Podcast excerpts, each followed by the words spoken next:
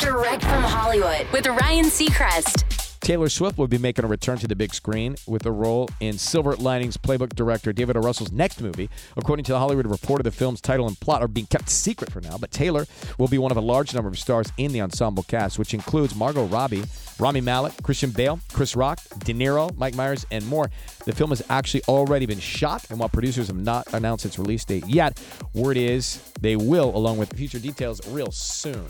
That's direct from Hollywood.